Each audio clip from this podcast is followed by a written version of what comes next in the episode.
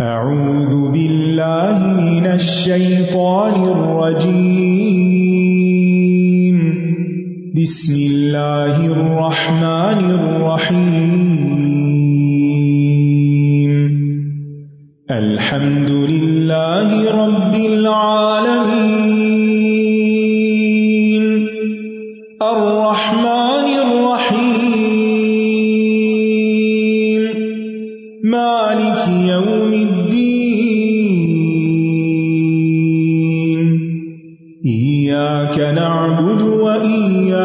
وإياك نستعين اهدنا الصراط المستقيم.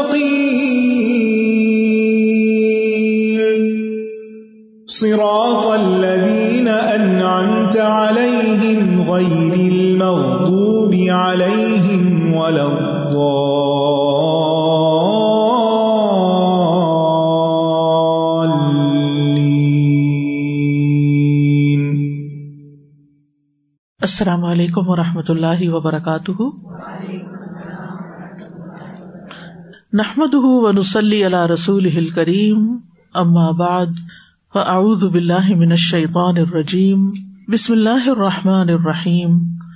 ربش رحلی صدری ویسر لی امری وحل العقدم السانی یفق قولی۔ قل إن كانت لكم الدار الآخرة عند الله خالصة خالصة من دون الناس فتمنوا الموت فتمنوا الموت إن كنتم صادقين. کہہ دیجیے کہ اگر اللہ کے ہاں آخرت کا گھر باقی لوگوں کو چھوڑ کر خاص تمہارے ہی لیے ہے، تو تم موت کی تمنا کرو، اگر تم اس بات میں سچے ہو۔ پچھلی آیات میں آپ یہ پڑھ چکے ہیں کہ یہود اپنے بارے میں یہ سمجھتے تھے کہ ان پر اللہ کا بڑا فضل اور انعام ہے۔ وہ دنیا میں بھی ہر نعمت کے حقدار ہیں اور اللہ کے پیارے ہیں، اللہ کے محبوب ہیں، اللہ کے بیٹے ہیں اور آخرت کی نعمتیں بھی انہیں کے لیے ہیں۔ تو ان سے کہا جا رہا ہے کہ اگر واقعی آخرت کی تمام کامیابیاں اور نعمتیں صرف تمہارے لیے ہیں اور اس میں دوسروں کا کچھ حصہ نہیں، تو پھر اس کا تو لازمی نتیجہ یہ ہونا چاہیے کہ تمہیں اللہ تعالیٰ کی ملاقات کا شوق ہو۔ اور اگر ایسا ہے کہ تمہیں واقعی اللہ کی ملاقات کا شوق ہے، تو پھر تم اس کے لیے موت کی آرزو کرو۔ کیونکہ موت کے بغیر تو انسان اللہ سے ملاقات نہیں کر سکتا۔ لیکن حقیقت یہ ہے کہ ان کا معاملہ اس کے بالکل برعکس تھا۔ اس لیے فرمایا کل آپ کہہ دیجیے یعنی ان کے دعوے کو درست کرنے کے لیے، ان کی اصلاح کرنے کے لیے، ان کانت لکم، اگر ہے تمہارے لیے یعنی بنی اسرائیل کے لیے، یہود کے لیے ادار الآخرہ آخرت کا گھر یعنی جنت۔ یعنی اگر جنت تمہارے ہی لیے بنی ہے ان اللہ اللہ کے یہاں خالصتم من دون الناس، باقی تمام لوگوں کو چھوڑ کے خالصتاً تمہارے لیے ہی۔ یعنی جیسا کہ تمہارا دعویٰ ہے، وہ کہا کرتے تھے لئی ید خل الجنت اللہ من کا نہودن او نسارا کہ جنت میں ہرگز کوئی اور داخل نہیں ہوگا، سوائے اس کے جو یہودی ہوا یا نسارا کہتے تھے جو عیسائی ہوا، اور کوئی نہیں جائے گا۔ تو اگر تم اپنے اس دعوے میں سچے ہو کہ تمہارے سوا اور کوئی جنت میں نہیں جائے گا، تو پھر تمنا موت موت کی تمنا کرو۔ جہاں تک آخرت کی سزا کا تعلق تھا تو اس کے بارے میں کہتے تھے، لن تمسا ننار اللہ ایام مادودا کہ ہمیں گنتی کے چند دن کے سوا دوزہ کی آگ ہرگز نہ چوئے گی۔ تو ان کے اس دعوے کو رد کرنے کے لیے کہا گیا فتمن موت تو پھر تم موت کی تمنا کرو، موت کی خواہش کرو۔ ان کن تم صادقین، اگر تم اپنے اس دعوے میں سچے ہو۔ موت کی تمنا کرنے کے دو معنی ہیں۔ ایک تو یہ کہ اپنے لیے موت مانگو کیونکہ جس شخص کو یقین ہو کہ مرنے کے بعد وہ فوراً جنت میں پہنچ جائے گا، تو اسے موت کی تمنا کرنی چاہیے تاکہ وہ جلد جنت میں پہنچ جائے، کیونکہ جنت بہرحال دنیا سے بہتر ہے۔ دنیا میں رہنے کا کیا فائدہ؟ جنت میں چلو۔ دوسرا مانا یہ ہے کہ پھر جو باطل پر ہے، اس کے لیے موت کی دعا کرو۔ یہ تفسیر ابن عباس کی ہے۔ یعنی دونوں گروہوں میں سے جو بھی یعنی مسلمانوں یا یہودیوں میں سے جو بھی جھوٹا ہے اس کے لیے موت کی بد دعا کرو۔ تو انہوں نے یہ بات قبول نہیں کی۔ رسول اللہ صلی اللہ علیہ وسلم کی اس بات کا انکار کر دیا۔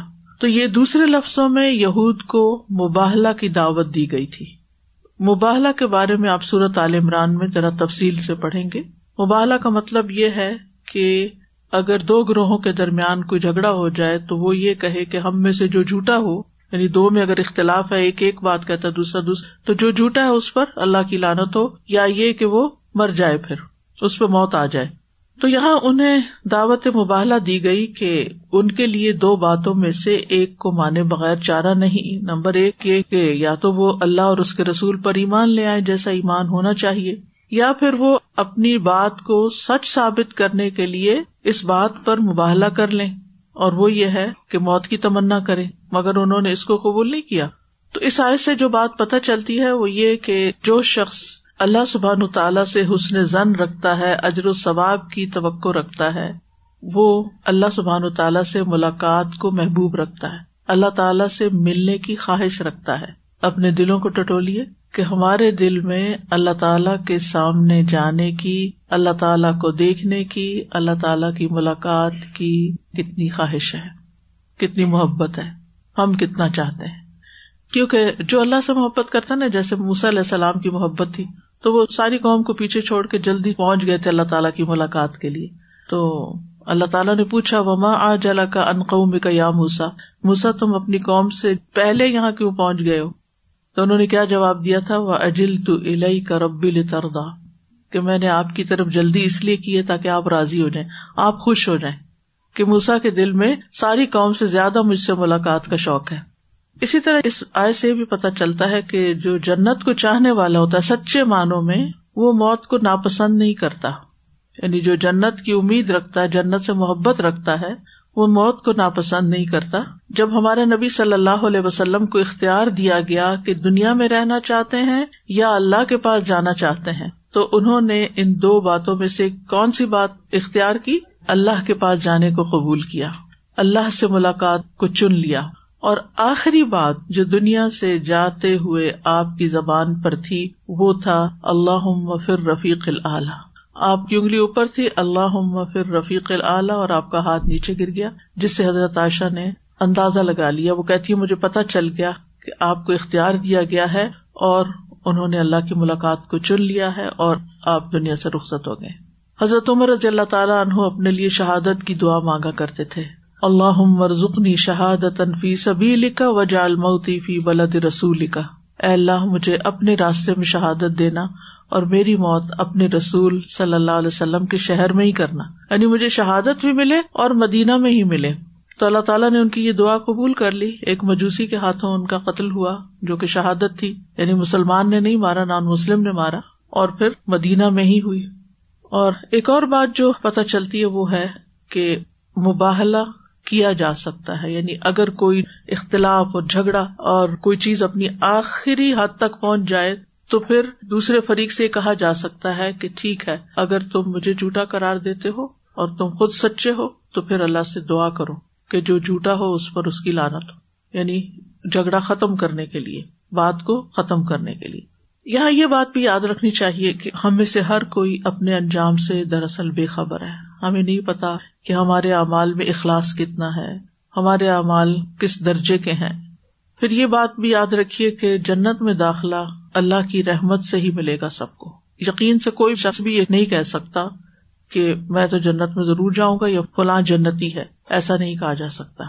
اور انسان کا انجام جو ہے وہ اس کے خاتمے پر ہے یعنی اس کا اختتام کس عمل پر ہوتا ہے۔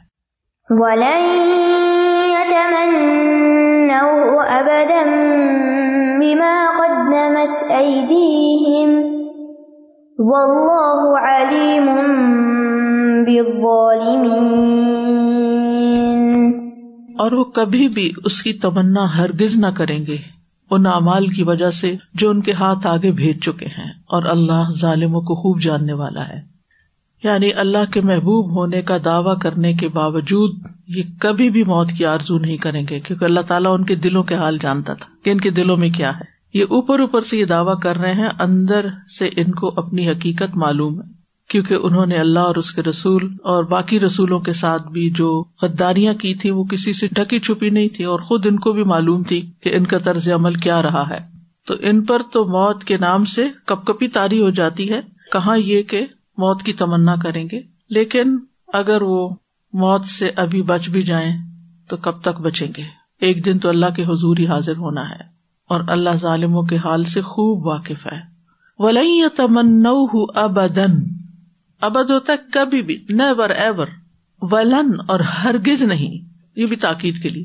یا تمنا تمنا سے یعنی کبھی بھی موت کی تمنا نہیں کریں گے۔ نہ اب کریں گے، نہ بعد میں کریں گے، اور نہ کئی سالوں بعد کریں گے۔ کبھی بھی نہیں کریں گے۔ کیوں؟ بیما بسبب باوجہ قدم تعیدی اس کی وجہ سے جو ان کے ہاتھوں نے آگے بھیجا۔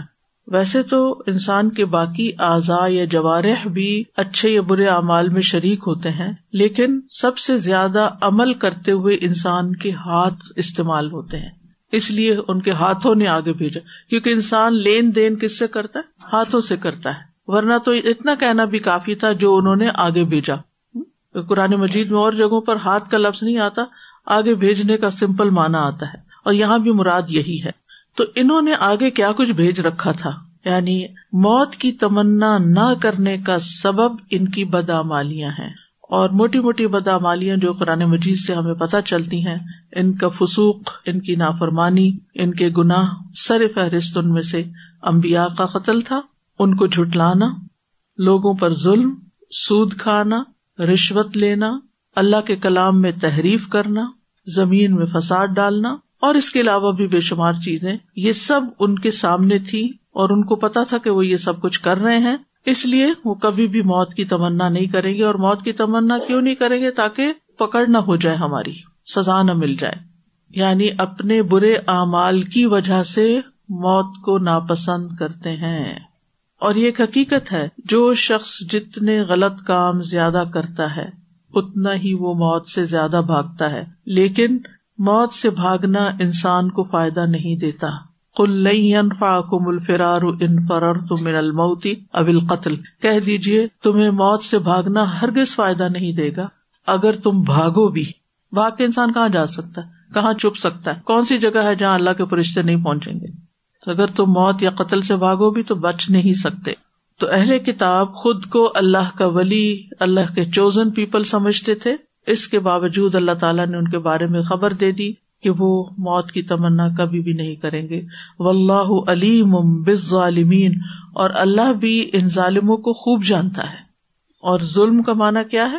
کسی کے حق میں کمی۔ یعنی انہوں نے اللہ کے حق میں اور بندوں کے حق میں جو کمی کر رکھی ہے، جو سرکشی کرتے ہیں، اس کی وجہ سے یہ کبھی بھی ایسا نہیں کریں گے۔ اللہ کو ان کے اندر باہر کے حالات خوب معلوم ہے اس لیے اللہ سبحان تعالیٰ فرماتے ہیں کہ یہ کریں گے بھی نہیں، کیونکہ اپنے دعوے میں جھوٹے ہیں۔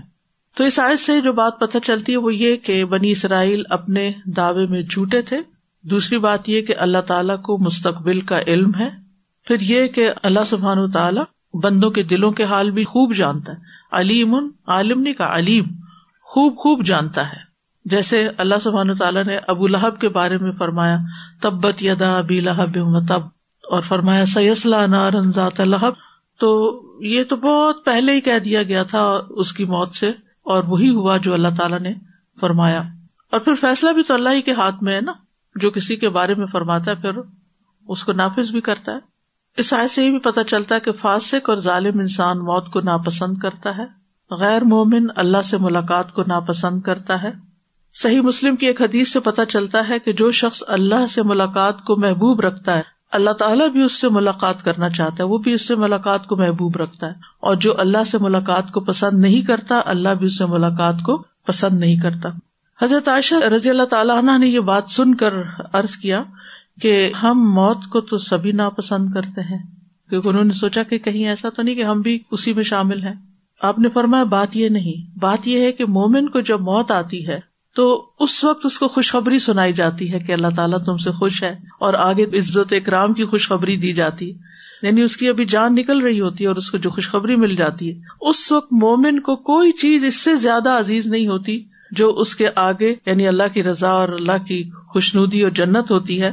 لہٰذا وہ اللہ تعالیٰ سے جلد ملنے کا خواہش مند ہوتا ہے اور اللہ تعالیٰ بھی اس سے ملاقات کرنا چاہتا ہے۔ اس کے برعکس جب کافر کی موت آتی ہے تو اس کو فرشتے آ کر آگے کے عذاب اور اللہ کی ناراضگی کی خبر دیتے ہیں، تو اس وقت اس کی روح جو ہے وہ جسم کے اندر بھاگتی دوڑتی، پھر وہ نکلنا ہی نہیں چاہتی، وہ جانا ہی نہیں چاہتی، وہ مرنا ہی نہیں چاہتا۔ تو وہ اللہ سے ملاقات نہیں چاہتا، تو اللہ تعالیٰ بھی ایسے لوگوں سے نہیں ملنا چاہتا۔ مسلم کی روایت میں یہ بھی آتا ہے، جب آنکھیں پھٹ جائیں یعنی موت کے وقت جب آنکھ اوپر ہو جاتی ہے نا پھٹنے سے مراد کچھ اندر سے کٹ لگنا نہیں مراد یہ کہ جب اس کی آنکھ کھلی کی کھلی رہ جاتی ہے نا، جب روح کو فالو کرتی آنکھ، سینے میں دم گھٹنے لگے کہ اب سانس نہیں آ رہا اور رونگٹے کھڑے ہو جائیں یعنی بال بال سے روح نکلتی ہے، انگلیاں اکڑ جائیں یعنی ہاتھ پاؤں ٹھنڈے یک ہو جاتے ہیں۔ بس اس وقت جو اللہ سے ملاقات کرنے کو پسند کرے، اس وقت کی بات ہے یہ۔ تو اللہ تعالیٰ بھی اس سے ملاقات کو پسند کرتا ہے اور جو اللہ سے ملاقات کرنے کو ناپسند کرے یعنی اس وقت تو اللہ سبحانہ تعالیٰ بھی اس سے ملاقات کو پسند نہیں کرتا۔ جہاں تک اس بات کا تعلق ہے کہ موت کی تمنا کی جائے یا نہ کی جائے یعنی اگر ہم سمجھتے ہیں کہ ہم اچھے کام کر رہے ہیں تو کیا ہمیں پھر موت مانگنی چاہیے؟ یہ ایک سوال اٹھتا ہے نا۔ اس کی ممانعت ہے، کیونکہ زندگی بہت قیمتی چیز ہے۔ اسے ختم بھی نہیں کرنا چاہیے اور یہ بھی نہیں کہنا چاہیے اللہ مجھ پر یا کسی اور پہ یعنی بعض لوگ بچوں کو بد دعائیں دیتے ہیں۔ مجھے بچپن کا یاد ہے کہ ایک عورت کا یہ تکیا کلام ہوتا تھا، اپنے بچوں سے تنگ آتی تھی، تو کہتی تھی شالا مرے یہ پنجابی کا لفظ ہے، شاید آپ کو سمجھ آئے۔ شالا مرے تو یہ میرے کانوں میں ہمیشہ گونجتا ہے شالا مرے یعنی تم مری جاؤ۔ کبھی بھی ماؤں کو ایسی بد دعا نہیں دینی چاہیے۔ کیونکہ اگر وہ قبول ہو جائے تو کیا ہوتا ہے؟ ماں کو چین آ جائے گا پھر۔ تو گویا اپنے لیے مصیبت مانگ رہے تو کسی بھی تکلیف سے گھبرا کے، کسی بیماری سے گھبرا کے، کسی مشکل حالات سے گھبرا کر نہ موت مانگنی چاہیے اور نہ ہی خودکشی کرنی چاہیے، کیونکہ یہ مسئلے کا حل نہیں ہے۔ تو موت کی تمنا نہ کی جائے۔ ایک صحابی کہتے ہیں، اگر نبی صلی اللہ علیہ وسلم نے ہمیں موت کی دعا سے منع نہ کیا ہوتا، تو میں اس کی دعا کرتا۔ یعنی میرے حالات اتنے تنگ ہو گئے ہیں۔ نیک انسان کے لیے لمبی زندگی موت سے بہتر ہے۔ نیک انسان کے لیے لمبی زندگی موت سے بہتر ہے۔ رسول اللہ صلی اللہ علیہ وسلم نے فرمایا، صحیح مسلم کی روایت ہے، تم میں سے کوئی موت کی خواہش نہ کرے اور نہ ہی موت کے آنے سے پہلے اس کی دعا مانگے۔ کیونکہ جب تم میں کوئی آدمی فوت ہو جاتا ہے، تو اس کے اعمال منقطع ہو جاتے ہیں۔ اور مومن کی عمر تو بھلائی ہی کے لیے زیادہ ہوتی ہے۔ یعنی اس نے تو نیکیاں ہی نیکیاں کرنی ہوتی ہیں۔ لہٰذا جتنی لمبی عمر ملے گی، اتنی اس کی نیکیاں زیادہ ہو جائیں گی۔ پھر اتنے ہی زیادہ اس نیکیوں کی وجہ سے آخرت میں درجات بلند ہو جائیں گے۔ یعنی مومن کی ذات سے خود کو بھی فائدہ پہنچتا ہے، اس کے آس پاس کے لوگوں کو بھی فائدہ پہنچتا ہے۔ بلکہ ساری مخلوق خدا کو فائدہ پہنچتا ہے، کیونکہ وہ ہر ایک کے لیے خیر خواہ ہوتا ہے۔ اسی طرح ایک اور روایت میں آتا ہے، ایک آدمی نے ارض کیا، اے اللہ کے رسول صلی اللہ علیہ وسلم، کون سا انسان سب سے بہتر ہے؟ آپ نے فرمایا، جس کی عمر لمبی ہو اور اس کا عمل اچھا ہو، وہ سب سے بہتر ہے۔ اس نے پوچھا، سب سے بدترین انسان کون سا ہے؟ آپ نے فرمایا، جس کی عمر لمبی ہو اور اس کا عمل برا ہو۔ یعنی جتنا لمبا جی رہا ہے اور اتنے غلط کام کر رہا ہے، اتنے اپنے لیے وبال اکٹھا کر رہا ہے۔ اللہ تعالیٰ جو برے لوگوں کو بھی لمبی عمر دے دیتا ہے، وہ دراصل اس لیے دیتا ہے تاکہ توبہ کر لے کسی وقت زندگی میں شاید باز آ جائے ایک اور بات جو سمجھنی چاہیے وہ یہ کہ موت کو برا نہیں کہنا چاہیے۔ موت مانگنی تو نہیں چاہیے، لیکن موت کو برا نہیں کہنا چاہیے۔ کیونکہ ہر شخص نے موت کا مزہ چکھنا ہے۔ کل نفس ذائقت الموت۔ ہم میں سے ہر ایک نے اللہ کی طرف لوٹ کر جانا ہے۔ مومن خوشی سے جان دیتا ہے۔ یعنی جب اس کو فرشتے آ کے خوشخبری سناتے ہیں، تو خوش ہوتا ہے، اگرچہ تکلیف میں ہوتا ہے، لیکن اللہ تعالیٰ سے برا گمان نہیں کرتا۔ اللہ سے راضی ہو کر دنیا سے جاتا ہے۔ رسول اللہ صلی اللہ علیہ وسلم نے فرمایا، یقیناً مومن کے لیے ہر حال میں خیر ہے۔ اس کی جان اس کے دونوں پہلوؤں سے نکل رہی ہوتی ہے یعنی دائیں طرف سے بھی اور بائیں طرف سے بھی روح نکل رہی ہوتی ہے۔ اور وہ اس حال میں بھی اللہ عزا وجاللہ کی تعریف کر رہا ہوتا ہے۔ الحمد للہ کہہ رہا ہوتا ہے۔ سوچیے ہم چھوٹی موٹی تکلیفوں پر الحمد للہ کہتے ہیں؟ یعنی کوئی بیماری آ گئی، سر میں درد ہو گیا، کوئی کام خراب ہو گیا، تو کیا اس کے بعد ہمارے دل سے الحمد للہ نکلتا ہے؟ صرف اس کے دل سے نکلتا ہے جو اللہ کی باقی نعمتوں کو یاد رکھتا ہے کہ اللہ، اگر ایک چیز تو نے لے لی تو اتنی ساری دی بھی تو ہے اگر میرے سر میں درد ہے تو باقی جسم تو ٹھیک ہے نا؟ اگر کوئی ایک عزو سرجری سے کٹ گیا ہے تو باقی جسم تو سلامت ہے نا؟ وہ جو ملا ہے اس کو دیکھتا ہے، جو گیا ہے اس کو اللہ کا فیصلہ سمجھ کے قبول کرتا ہے۔ اور الحمد للہ کہتا ہے کہ اللہ تیرا شکر ہے۔ میں اب بھی بہت سے لوگوں سے بہترین حال میں ہوں۔ تو اس لیے ہمیں غم، دکھ، تکلیف کے موقع پر الحمد للہ کہنے کی عادت ڈالنی چاہیے، کیونکہ موت کی بڑی تکلیف ہے۔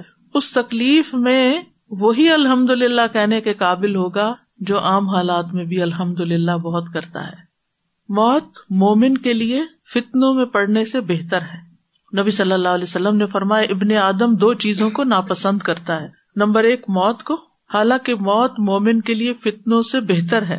اور نمبر دو، مال و دولت کی کمی کو ناپسند کرتا ہے۔ یعنی اگر اس کے پاس زیادہ ہوتا ہے اور پھر کم ہو جاتا ہے۔ مثلاً آپ بہت کماتے تھے ریٹائرمنٹ کے بعد وہ سب کچھ نہیں رہا، تو اب ہر وقت ایک پریشانی کا عالم ہے اور ایک بدگمانی کا عالم ہے اور خوف ہے اور غم ہے اور یہی چیزیں چل رہی ہیں کہ ہمارا کیا بنے گا، اب کیا ہوگا، کیسے جیئیں گے، کیا کریں گے؟ تو اس وقت بھی مومن کو پازیٹو رہنا چاہیے۔ نبی صلی اللہ علیہ وسلم نے فرمایا، وہ مال و دولت کی کمی کو ناپسند کرتا ہے، حالانکہ مال کی کمی، حساب کی کمی کا موجب ہے۔ یعنی جس کے پاس کم ہے، اس کا حساب بھی جلدی ہوگا۔ وہ مالدار لوگوں سے پانچ سو سال پہلے جنت میں پہنچ جائے گا۔ اور دنیا میں تو پانچ سو سال کسی نے نہیں رہنا۔ کارون کا خزانہ بھی ہو اس کے پاس۔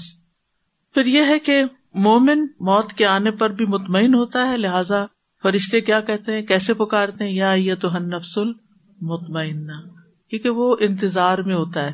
وہ انتظار میں ہوتا ہے کہ کسی وقت بھی میرے پاس موت کا فرشتہ آ سکتا ہے اور اس کا آنا یقینی موت کو قرآن مجید میں یقین بھی کہا گیا۔ حتی یا کل یقین اور یہاں یقین کا ترجمہ موت ہے۔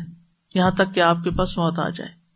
لیکن غیر مومن کے لیے موت حسرت کا باعث بنتی۔ بہت زیادہ ریگریٹ کرتا ہے کہ میں ایمان کیوں نہ لایا، میں نے عمل سالے کیوں نہ کیا۔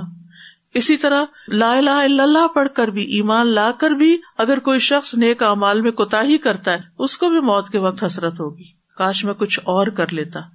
وہ تمنا کرے گا، تھوڑا سا میرا وقت بڑھ جائے تو میں ذرا صدقہ کر لوں۔ تو اللہ تعالیٰ فرمائے ولا اخر اللہ نفسن جا جلوہا اللہ تعالیٰ کسی کی بھی موت کے وقت کو مؤخر نہیں کرتا ڈیلے نہیں کرتا جب وہ وقت پہنچ جاتا ہے۔ اس لیے ہمیں کیا کرنا چاہیے؟ موت کی تیاری رکھنی چاہیے۔ مثلاً یوں سوچا کرے کہ اگر اگلے ایک سال میں یا اگلے تین سال میں یا اگلے پانچ سال میں میری موت واقع ہو گئی۔ تو اس سے پہلے پہلے مجھے کیا کرنا ہے؟ آپ صلی اللہ علیہ وسلم فرمایا کہ میری امت کی جو زندگی ہے وہ ساٹھ سے ستر کے بیچ میں ہے۔ یعنی اس کا یہ مطلب نہیں کہ ہر شخص ضرور ساٹھ سے ستر کے بیچ میں مر جائے گا، لیکن کثرت سے لوگ اس ونڈو میں جاتے اس ٹائم پیریڈ میں جاتے ہیں، ساٹھ اور ستر کے بیچ میں۔ تو جو سکسٹی کراس کر گیا ہے اور سیونٹی کے قریب پہنچ گیا ہے یا درمیان میں بھی ہے، تو اس کو اور بھی زیادہ فکر مند ہونا چاہیے اور اور زیادہ اس کی تیاری کرنی چاہیے۔ اور جوان بھی مر سکتا ہے، کوئی بھی فوت ہو سکتا ہے۔ تو میرا کہنے کا مطلب یہ تھا کہ اگر اس طرح پلاننگ کریں کہ ایک سال بعد میں شاید دنیا میں نہ ہوں، تو میرے پاس جو بلونگنگز ہیں، ان کا میں نے کیا کرنا ہے؟ کون کون سے کام ہوئے نہیں ابھی تک؟ کون سی میں نے چیزیں زندگی میں جو سوچی ہے مثلاً حج نہیں کیا ابھی تک، مثلاً قرآن پورت نہیں سمجھا، ابھی حدیث نہیں پڑھی، ابھی میں نے یہ بھی نہیں کیا، یہ بھی نہیں، یہ بھی نہیں۔ تو انسان کو اپنی پرائرٹی میں یہ چیزیں رکھ لینی چاہیے کہ اس سال کے اندر کم از کم مجھے اتنا تو ضرور کر لینا چاہیے۔ چلے، تین سال اللہ نے مہلت دی، تین سال اللہ اور مہلت دیتا تو مجھے کیا کیا کرنا ہے؟ ہم سب فائیو ایئر پلاننگ کرتے رہتے ہیں نا اپنی دنیا کے لحاظ سے۔ آج سے پانچ سال بعد میں کہاں کھڑا ہوں گا؟ کتنے کانفیڈینس کے ساتھ لوگ باتیں کر رہے ہوتے ہیں کہ اس سال کا بجٹ کیا ہے، پانچ سال کا کیا ہے، ہم کہاں دیکھنا چاہتے ہیں اپنے آپ کو، ہمیں کیا کیا کرنا ہے؟ اور کمپنیز ٹارگیٹ دیتی ہیں اپنے جو بھی ان کے ورکرز ہوتے ہیں کہ اتنے عرصے میں اتنا کمانا ہے، اتنا بنانا ہے۔ ساری پلاننگ صرف دنیا کی ہے، جہاں معلوم نہیں کتنا رہنا میں مایوس نہیں کر رہی کہ تھوڑا ہی رہنا اللہ کرے، آپ سب بہت جیے۔ لیکن پھر بھی جتنا بھی جیے، جتنا بھی جیے، تو کیا ہے؟ آخر کیا ہے؟ جانا ہے نا۔ چلے، پانچ سال میں نہیں تو دس سال میں صحیح۔ تو اس عرصے میں یعنی ایک کٹ لائن رکھے نا کہ اس عرصے میں مجھے کیا کیا کر لینا چاہیے۔ ہم سب بہت سی نیکیوں کی خواہش رکھتے ہیں۔ میں چاہتی ہوں ایک مسجد بنوا دوں، میں چاہتی ہوں کوئی یتیموں کی پرورش کر لوں، میں چاہتی ہوں کہ فلاں کام کر لوں۔ مثلاً کئی نیک کام۔ تو وہ کب کرنے ہیں؟ کیوں نہیں کر لیتے؟ کیوں نہیں کوئی سنجیدہ پلاننگ کرتے؟ کیونکہ جانا ہے نا ہم نے۔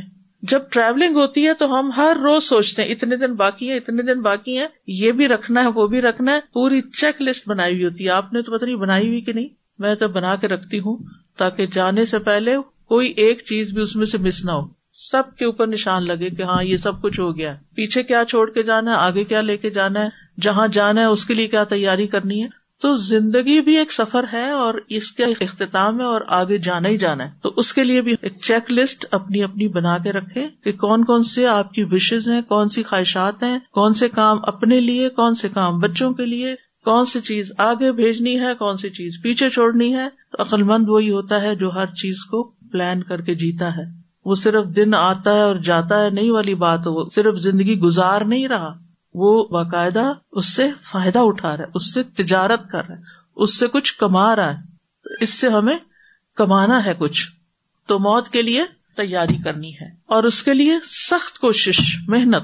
و من اراد الآخرت وسا سا وہ مؤمن فلا کا کان سا مشکورا جس نے آخرت کا ارادہ کر لیا اور اس کے لیے کوشش کی جتنی کوشش کرنی چاہیے، جتنی ریکوائرڈ ہے۔ جبکہ وہ مومن ہے تو یہی لوگ ہیں جن کی کوشش کی ہمیشہ سے قدر کی ہوئی ہے۔ تو تیاری کی فکر رکھنی ہے۔ نیک اعمال کثرت سے کرنے ہیں، برے اعمال سے بچنا ہے۔ اللہ تعالیٰ فرماتے فمن کا ارجو لقا ربی پلیا ملن صالحہ جو اپنے رب کی ملاقات کی امید رکھتا ہے تو پھر اس کو اچھے کام کرنے چاہیے۔ بلا یو شرک بھی عبادت ربی احدہ اور اپنے رب کی عبادت میں کسی کو نہیں شریک۔ اسی طرح الحمد للہ اچھے کام بھی کر رہے ہیں اور شرک بھی نہیں کر رہے۔ لیکن بہت سی چیزوں میں ہم صرف اپنی خواہشات نفس پہ چل رہے ہوتے ہیں۔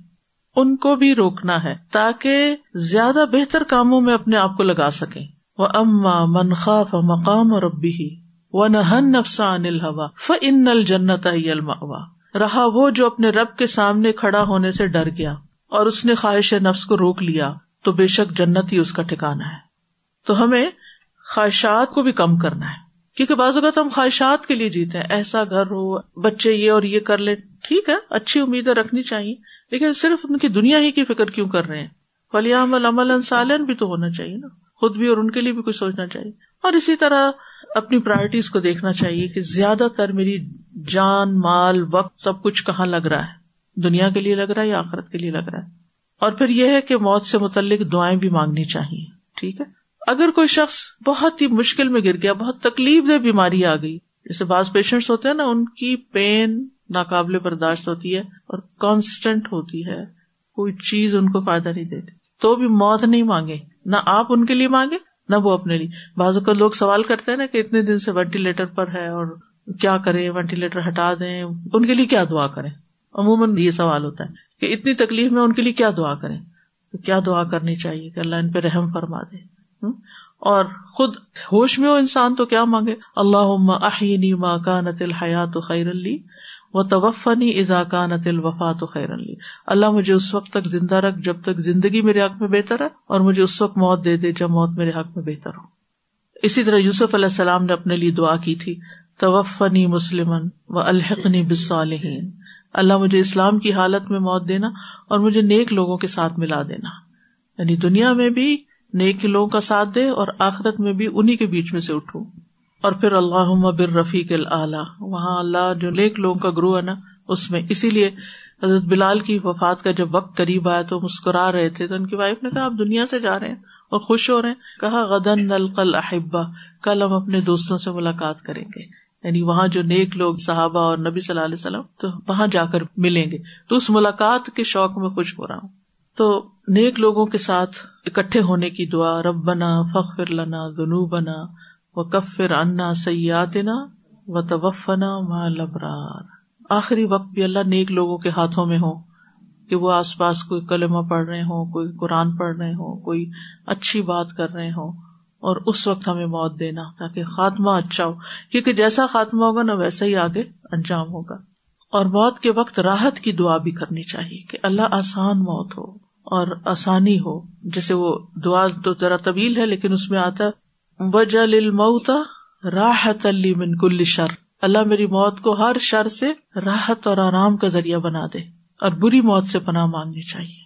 وہ اعوذ بکا تخبت ان شیطان و اندل موت کہ شیطان موت کے وقت مجھے خبتی نہ بنا دے، پاگل نہ کر دے بس سے ڈال ڈال کے۔ وہ اعوذ بکن امو تفی سبیل کا مدبرا۔ وہ اعوذ بکن امو تلدیغا اور میں تیری پناہ چاہتا ہوں اس بات سے کہ میں تیری راہ میں پیٹ پھیرتے ہوئے مروں اور میں تیری پناہ چاہتا ہوں کہ زہریلے جانور کے کاٹنے سے میری موت آئے۔ وَلَتَجِدَنَّهُمْ أَحْرَصَ النَّاسِ عَلَى حَيَاةٍ وَمِنَ الَّذِينَ أَشْرَكُوا يَوَدُّ أَحَدُهُمْ لَوْ يُعَمَّرُ أَلْفَ سَنَةٍ وَمَا هُوَ بِمُزَحْزِحِهِ مِنَ الْعَذَابِ وَمَا هُوَ بِمُزَحْزِحِهِ مِنَ الْعَذَابِ أَن يُعَمَّرَ وَاللَّهُ بَصِيرٌ بِمَا يَعْمَلُونَ اور یقیناً آپ انہیں دیگر لوگوں سے بڑھ کر زندگی کا حریص پائیں گے، یہاں تک کہ مشرقین سے بھی بڑھ کر۔ ان میں سے ہر ایک یہی چاہتا ہے کہ کاش وہ ہزار سال عمر دیا جائے۔ حالانکہ اتنی عمر دیا جانا اسے عذاب سے بچانے والا نہیں۔ اور جو عمل بھی وہ کرتے ہیں، اللہ اسے خوب دیکھنے والا ہے۔ یہاں یہ بتایا گیا کہ ان کی موت کی دعا نہ مانگنے کا ایک سبب، ایک وجہ یہ بھی ہے کہ وہ لمبی عمر کی بڑی خواہش رکھتے ہیں۔ کیونکہ انہیں پتا ہے موت کے بعد آخرت میں ان کے ساتھ ہونا کیا ہے۔ یہود جو تھے وہ آخرت کو مانتے تھے۔ جنت، جہنم مذاب قبر، یہ سب ان کو معلوم تھا۔ تو ان کو پتا تھا کہ اگر غلط کام کی تو آگے پکڑ ہے۔ تو اس لیے وہ چاہتے تھے کہ جتنے دن ہو سکے موت ٹلی رہے ٹلی رہے ٹلی رہے، ہزار سال ٹلی رہے، تاکہ وہ عذاب سے بچے رہے لیکن کیا موت کا ٹلنا کچھ سالوں کے لیے یا کچھ دنوں کے لیے عذاب سے بچائے گا؟ نہیں۔ ایک دن تو پکڑا ہی جانا ہے نا۔ کل نفس ذائق قتل موت تو عقل مند وہ ہے جو اس کی تیاری کرے، نہ کہ ٹلنے کی دعائیں کرے۔ تو فرمایا و لا تجی دن نہ و لا تجی نہ واؤ، کس کے لیے ہے؟ قسم مقدر ہے، قسم ہے یہاں یعنی چھپی ہوئی ہے قسم۔ لام کس کے لیے؟ تاکید کے لیے۔ اور نون بھی تاکید کے لیے۔ نون سکیلا ہے، تاکید کے لیے۔ ولا تجی دن نہ احرسناس یعنی قسم کھا کے کہتے ہیں یہ بات کہ آپ ضرور انہیں پائیں گے کہ وہ لوگوں میں سب سے زیادہ حریث ہیں۔ کس چیز کے؟ زندگی کے۔ اللہ حیاتن۔ حیاتن نکرا ہے اور نکرا تحقیر کے لیے ہے۔ یعنی اس حقیر زندگی کے لیے وہ بڑے خواہش مند ہیں۔ بس وہ جینا چاہتے ہیں، چاہے زندگی عزت کی ہو، ذلت کی ہو، اس سے کوئی غرض نہیں۔ وہ من اللہ دینا اشرکو اور مشرقین سے بھی زیادہ زندہ رہنے کے اور دنیا کے حریث ہیں۔ کیوں؟ کیونکہ مشرقین سمجھتے تھے مر کے ختم ہو جائیں گے، ہڈیاں ہو جائیں گے، مٹی ہو جائیں گے، بس دوبارہ کس نے اٹھنا؟ چلو آج نہیں، کل مری جائیں گے تو خیر ہے۔ لیکن ان کو تو پتا تھا نا آگے کیا ہونے والا تھا اس لیے یہ اس دنیا کی زندگی کے زیادہ حریث تھے۔ کیونکہ اس دنیا سے زیادہ محبت کرتے تھے نا۔ اس سے یہ پتا چلتا ہے کہ جو شخص دوبارہ جی اٹھنے پر ایمان نہیں لاتا، وہ زندگی کا اتنا حریث نہیں ہوتا جتنا وہ شخص جو سمجھتا ہے کہ اس کی پکڑ ہوگی مرنے کے بعد۔ اور جو شخص آخرت پر ایمان رکھتا ہے اور آخرت کی اچھی جزا پر ایمان رکھتا ہے، وہ دنیا کا حریث نہیں ہوتا، دنیا کی زندگی کی بہت ہرس نہیں رکھتا۔ وہ دو بھلائیوں میں سے ایک بھلائی چاہتا ہے، جو بھی اللہ دے دے اس کو، چاہے دنیا دے دے، چاہے آخرت دے دے۔ آپ دیکھیں کہ صحابہ کرام کا طرز عمل کیا تھا، وہ بھی اسی مدینہ میں رہتے تھے رسول اللہ صلی اللہ علیہ وسلم کے ساتھ۔ ایک موقع پر ایک صحابی کو جب تیر لگا اور ان کی شہادت قریب آئی تو کہنے لگے، فز تو و رب بل کعبہ کعبہ کے رب کی قسم میں تو کامیاب ہو گیا۔ یعنی دنیا سے جا رہے ہیں اور وہ کہتے ہیں آئی ایم سکسیسفل کیونکہ ان کو یہ پتا تھا کہ اصل کامیابی تو آخرتی کی کامیابی ہے۔ معاذ رضی اللہ عنہ کو جب تعاون کی خبر پہنچی کہ تعاون آ رہا ہے، جسے ہمیں کووڈ کا تھا، تو انہوں نے کہا اللہ بارک فیحا یا تعاون خود نی الئی کا اللہ اس میں برکت دے، اے تعاون مجھے تو پکڑ لے۔ اور وہ شاید فورٹیز میں تھے تو فوت ہو گئے تھے۔ تعاون کی بیماری سے۔ تعاون امواس جب شام میں پھیلا تھا اور وہ لشکر کے ساتھ گئے ہوئے تھے۔ ان سے کہا کہ آپ یہ کیا کہہ رہے ہیں؟ انہوں نے کہا، میں نے رسول اللہ صلی اللہ علیہ وسلم کو فرماتے ہوئے سنا، یہ عذاب تم سے پہلی قوموں کے لیے تھا جو بھیجا گیا تھا، مگر اللہ نے اس میں میری امت کے لیے شہادت لکھ دی ہے۔ تو میں تو شہادت کی دعا کر رہا ہوں۔ معاذ رضی اللہ عنہ نے یہ بات اس لیے کہی کیونکہ ان کو معلوم تھا کہ شہید کا انجام کیا ہوتا ہے۔ تو یبد احد لو یو امر الفسنا یبدو کا لفظ ود سے ہے، ود محبت کو کہتے ہیں۔ وہ دل سے چاہتے ہیں۔ کاش ان کو ہزار سال کی عمر ملے۔ یو امر عمر دی جائے۔ ہزار سال کی بات کیوں کی گئی یہاں؟ کیا واقعی وہ صرف ہزار سال جینا چاہتے تھے؟ وہ اس سے زیادہ ملین کیوں نہیں کہا؟ بلین کیوں نہیں کہا؟ کچھ اور کیوں نہیں کہا؟ اربوں کے ہاں ہزار کا لفظ زیادہ رقم کے لیے استعمال ہوتا، زیادہ بڑا فگر تھا۔ اور اسی طرح لوگوں کے ہاں عموماً جب کسی کو لمبی عمر کی دعا دینی ہوتی تو کیا کہتے ہیں؟ جیو تم ہزار سال، اور ہر سال کے دن ہو ہزار، کچھ ایسا کر کے شیر بنو تو یہ ایک کامن سی بات ہے۔ یعنی ہر کلچر کے اندر ہزار کا لفظ جو ہے، وہ ایک بڑا فگر ہے۔ اور ویسے بھی آپ دیکھیں کہ پھر جب تھاؤزینڈ پہ فگر پہنچتا ہے نا، تو پھر hundred thousand two hundred thousand جب تک ملین نہیں ہوتا، وہ ہزاروں میں ہی گنتے رہتے ہیں اس کو۔ وما ہوا بھی مزاح ہی من العذاب عمر عمر کا دیا جانا، عمر کا لمبا ہونا انسان کو عذاب سے نہیں بچا سکتا۔ اس لیے انسان زیادہ عمر کی دعا مانگنے کی بجائے زیادہ نیکیاں کرنے کی دعا مانگے۔ کیونکہ اگر انسان لمبی عمر بھی پالے اور غلط کام چھوڑے ہی نہ، تو وہ تو سب سے بدتر انسان ہے۔ آپ سے پوچھا گیا کہ لوگوں میں سب سے بدتر کون ہے؟ آپ نے فرمایا جس کی عمر لمبی اور عمل برا ہو۔ یعنی یہ اپنا برا عمل چھوڑنے کو تیار نہیں، لیکن زندگی لمبی مانگتے ہیں، یہ اپنے لیے اور مصیبت مانگ رہے ہیں۔ اور زیادہ حساب ہوگا اس لمبی عمر کا۔ و اللہ بصیر بما یا ملون اور اللہ خوب دیکھ رہا ہے جو بھی وہ عمل کر رہے ہیں۔ یعنی اللہ سبحان تعالیٰ سے کچھ بھی پوشیدہ نہیں۔ سب کچھ اللہ تعالی کے سامنے ہے۔ تو اس آئے سے ہی پتہ چلتا ہے کہ زندگی کی ہرس ہونے کے اعتبار سے لوگوں کی مختلف قسمیں ہیں۔ کچھ لوگ حریث ہوتے ہیں، کچھ احرس ہوتے ہیں۔ احرس افعال کے وزن پر بہت زیادہ حریث ہوتے ہیں اور ان میں یہود کے لیے خاص طور پر یہاں جو بات آئی کہ وہ دنیا کی زندگی پر زیادہ حریف سب قوموں سے زیادہ۔ مومن کی خواہش کیا ہوتی ہے یا ہونی چاہیے؟ مومن کی خواہش یہ ہونی چاہیے کہ اے اللہ، مجھے اپنے راستے میں یعنی اپنی اطاعت میں زندہ رکھ اور اپنی اطاعت میں ہی موت دے۔ جب تک زندہ رہوں، تیری اطاعت میں جیوں اور جب موت آئے تو تیری اطاعت میں ہی۔ اور آپ دیکھیے کہ مومن اگر موت بھی چاہتا ہے تو اللہ کے راستے میں چاہتا ہے۔ اللہ سبحان تعالیٰ نے شہدا سے یہ سوال کیا کہ تم اپنے لیے کچھ مانگو۔ حدیث میں آتا ہے، ان کا رب ان کی طرف جھانک کر دیکھتا اور فرماتا ہے، کیا تمہیں کسی چیز کی خواہش ہے؟ کچھ چاہیے؟ وہ کرتے ہیں، ہمیں کیا چاہیے؟ ہم جنت میں کھاتے پھرتے ہیں، اڑتے ہیں۔ پھر اللہ تعالیٰ ان سے تین مرتبہ پوچھتا ہے۔ جب وہ دیکھتے ہیں کہ انہیں کوئی چیز مانگے بغیر چھوڑا نہیں جائے گا یعنی انہیں کچھ تو مانگنا ہی ہے۔ وہ کیا مانگتے ہیں؟ وہ ارض کرتے ہیں، اے رب، ہم چاہتے ہیں ہماری روحیں ہمارے جسم میں لوٹا دی جائیں، یہاں تک کہ ہم تیرے راستے میں ایک بار پھر قتل کیے جائیں۔ اور آپ صلی اللہ علیہ وسلم نے بھی ایک دفعہ کیا تمنا کی تھی کہ میں یعنی شہید ہوں، پھر مجھے زندگی ملے، پھر شہید ہوں، پھر ملے، پھر شہید ہوں۔ یعنی بار بار، کیونکہ شہید کو شہادت کی موت میں وہ لذت ملتی ہے کہ وہ اس کے لیے جنت کی نعمتوں سے بھی بڑھ کر ہے۔ اور وہ لذت کیا کہ اللہ کے لیے میں اپنی جان دے رہا ہوں۔ اس کا چھوٹا سا ایکسپیرئنس ہم کرتے ہیں کہ جب اللہ کے لیے کوئی کام کرتے ہیں نا تو اس کا مزہ کتنا آتا ہے۔ جب لوگوں سے بے نیاز ہو کے، لوگوں کی تعریف سے وہ مزہ نہیں آتا جتنا انسان کو اللہ کے لیے کچھ کر کے۔ کوئی آپ نے چھپا صدقہ خیرات کیا جس کا کسی کو نہیں پتا اللہ کے سوا۔ اس کی جو حلاوت ہوتی ہے، اس کی جو ٹھنڈک ہوتی ہے، وہ آپ اپنے اندر محسوس کرتے ہیں۔ آپ کسی دکھی، کسی پریشان حال، کسی مجبور کی مدد کرتے کسی بھوکے کو کھانا کھلا دیتے حتیٰ کہ آپ اپنے بچے کو ہی کھانا کھلا دیتے جب وہ کھانا کھا لیتا ہے اور خوش ہو جاتا ہے، چھوٹا بچہ بیبی ماں کا حال کیا ہوتا ہے؟ خوش ہو جائے وہ خود بھوکی ہو، خوش ہو جائے۔ تو یہ خوشی کیوں ہوتی ہے اس وقت؟ ایک اچھے کام کے کرنے کی خوشی ہوتی ہے کہ آپ نے کچھ کیا۔ اور سبحان اللہ، جب انسان جان ہی دے دے اللہ کے راستے میں، اس کی خوشی کیسے ہوگی؟ یہ تو وہی جانتا ہے جس نے دی ہو۔ تو موت کو ناپسند کرنا اور صرف موت سے جان چرانے کے لیے زیادہ لمبی عمر مانگنا کہ مرے نہ اور یہ دنیا نہ چھٹے ہم سے، یہ ایک طرح سے بزدیدی کی علامت بھی ہے اور انسان آخرت کے بڑے فائدے پر دنیا کے حقیر فائدوں کو ترجیح دیتا ہے۔ اور پھر یہ کہ اللہ ہر چیز کا احاطہ کیے ہوئے ہے۔ یہاں ایک اور سوال بھی ذہن میں آتا ہے کہ کیا ہم کسی کو لمبی عمر کی دعا دے سکتے ہیں؟ کیا فرماتے ہیں آپ؟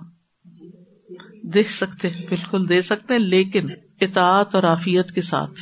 کیونکہ ایسا نہ ہو کہ وہ بےچارا بستر پر ہی پڑا رہے اور مصیبت میں پڑ جائے آپ کی دعا کی وجہ سے۔ یعنی لمبی عمر ہو لیکن صحت اور آفیت کے ساتھ اللہ کی اطاعت میں نیکیوں والی لمبی زندگی۔ تو دے کسی کو دعا لیکن ساتھ شرائط بھی لگائیں۔ اسی طرح کا کوئی جملہ آپ اور بھی لگا سکتے ہیں۔